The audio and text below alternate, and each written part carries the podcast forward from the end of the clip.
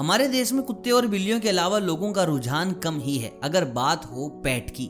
ज़्यादातर लोगों, आप देखेंगे कि वो कुत्ता ही पालते हैं, और थोड़े बहुत लोग ऐसे भी हैं जो बिल्लियाँ पाल लेते हैं। अगर आप भी इनमें से एक है तो मैं आपको बता दूँ, अगर आपके घर में काली बिल्ली है तो आपको इन बातों का ख्याल रखना होगा। आपके लिए, आपके पूरे परिवार के लिए, उनकी सुरक्षा के लिए, रक्षा के लिए ये वीडियो आप अंत तक देखिए और जानिए कि क्या नुकसान हो सकते हैं अगर आप काली बिल्ली को अपने घर में पालते हैं। सारे के सारे जो बातें बताने वाला हूँ, हमारे शास्त्रों में लिखी गई बातें हैं कुछ वास्तु के नियम है तो कुछ बातें लाल किताब से। तो चलिए स्टार्ट करते हैं और बात करते हैं कि काले रंग की बिल्ली कैसे आपके घर में आपका नुकसान का कारण बन सकती है। देखिए, बताया गया है शास्त्रों में इस बात को कि अगर कोई काली बिल्ली आपको खाना खाते हुए देखती है तो आपका नुकसान होना तय है। अगर आप खाना खा रहे हैं और बाद में आपको किसी काम के लिए जाना है तो मान के चलिए, वहाँ आपको थोड़ा नुकसान उठाना पड़ सकता है। आपके जो प्रोजेक्ट्स हैं, आपको मिलने में देरी हो सकती है या फिर ऐसा भी हो सकता है कि आपको मिले ही ना।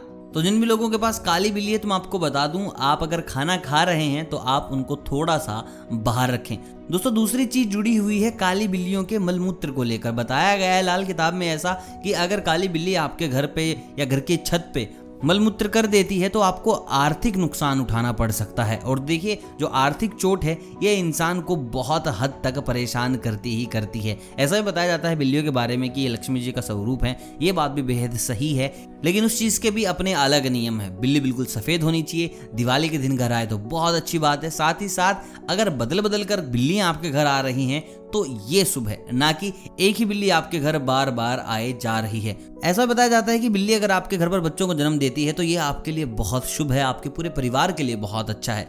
सबसे पहली चीज़, इससे आपके परिवार की सेहत पर फ़र्क पड़ता है और दूसरी चीज़, घर में लक्ष्मी आती ही आती है। लेकिन ये तब है, जब आपकी बिल्ली का रंग काला नहीं है। लाल किताब में बताया गया है, अगर आपके घर की बिल्ली का रंग काला है तो वो आपके लिए शुभ नहीं है। अगर वो आपके घर पर बच्चे जन्म देती है तो ऐसे में अगर आप ऐसा सोचे बैठे हैं कि यार बिल्ली जन्म देने वाली है बच्चों को तो क्यों ना अपने घर पर ले आया जाए? तो ये गलती आप बिल्कुल भी नहीं कीजिएगा कि आप किसी काली बिल्ली को अपने घर ले आएँ। वो आपके लिए नुकसान का कारण बन सकती है, उससे आपके घर की आर्थिक स्थिति पर फ़र्क पड़ सकता है। दोस्तों, कई मायनों में बिल्ली का आपके शरीर को चाटना अच्छा होता है। देखिए, अगर आपके पैरों को चाट रही है, आपके हाथों को चाट रही है तो अच्छा है और बताया जाता है, अगर बिल्ली आपकी आँखों को चेहरे पर चाटती है तो नुकसान होता है। लेकिन काली बिल्ली के मामले में ये चीज़ थोड़ी सी एक्सट्रीम हो जाती है। काली बिल्ली अगर आपको कहीं भी चाटती है तो उसका आपको गलत ही परिणाम मिलता है। तो अगर आप घर पे पाले बैठे हैं काली बिल्ली तो आप इन चीज़ों से थोड़ा परहेज कीजिए। बाकी मैं आपको बता दूँ, बहुत जल्द एक वीडियो लेकर आ रहा हूँ जहाँ मैं आपको बताऊँगा, अगर घर में काली बिल्ली है तो आप उसके नुकसान कैसे कम कर सकते हैं? क्या क्या वो वास्तु के नियम है जिसके चलते आप कुछ भी करें, चाहे आपकी बिल्ली कुछ भी करे, आपके घर को उस चीज़ का दुष्परिणाम नहीं भोगना पड़ेगा।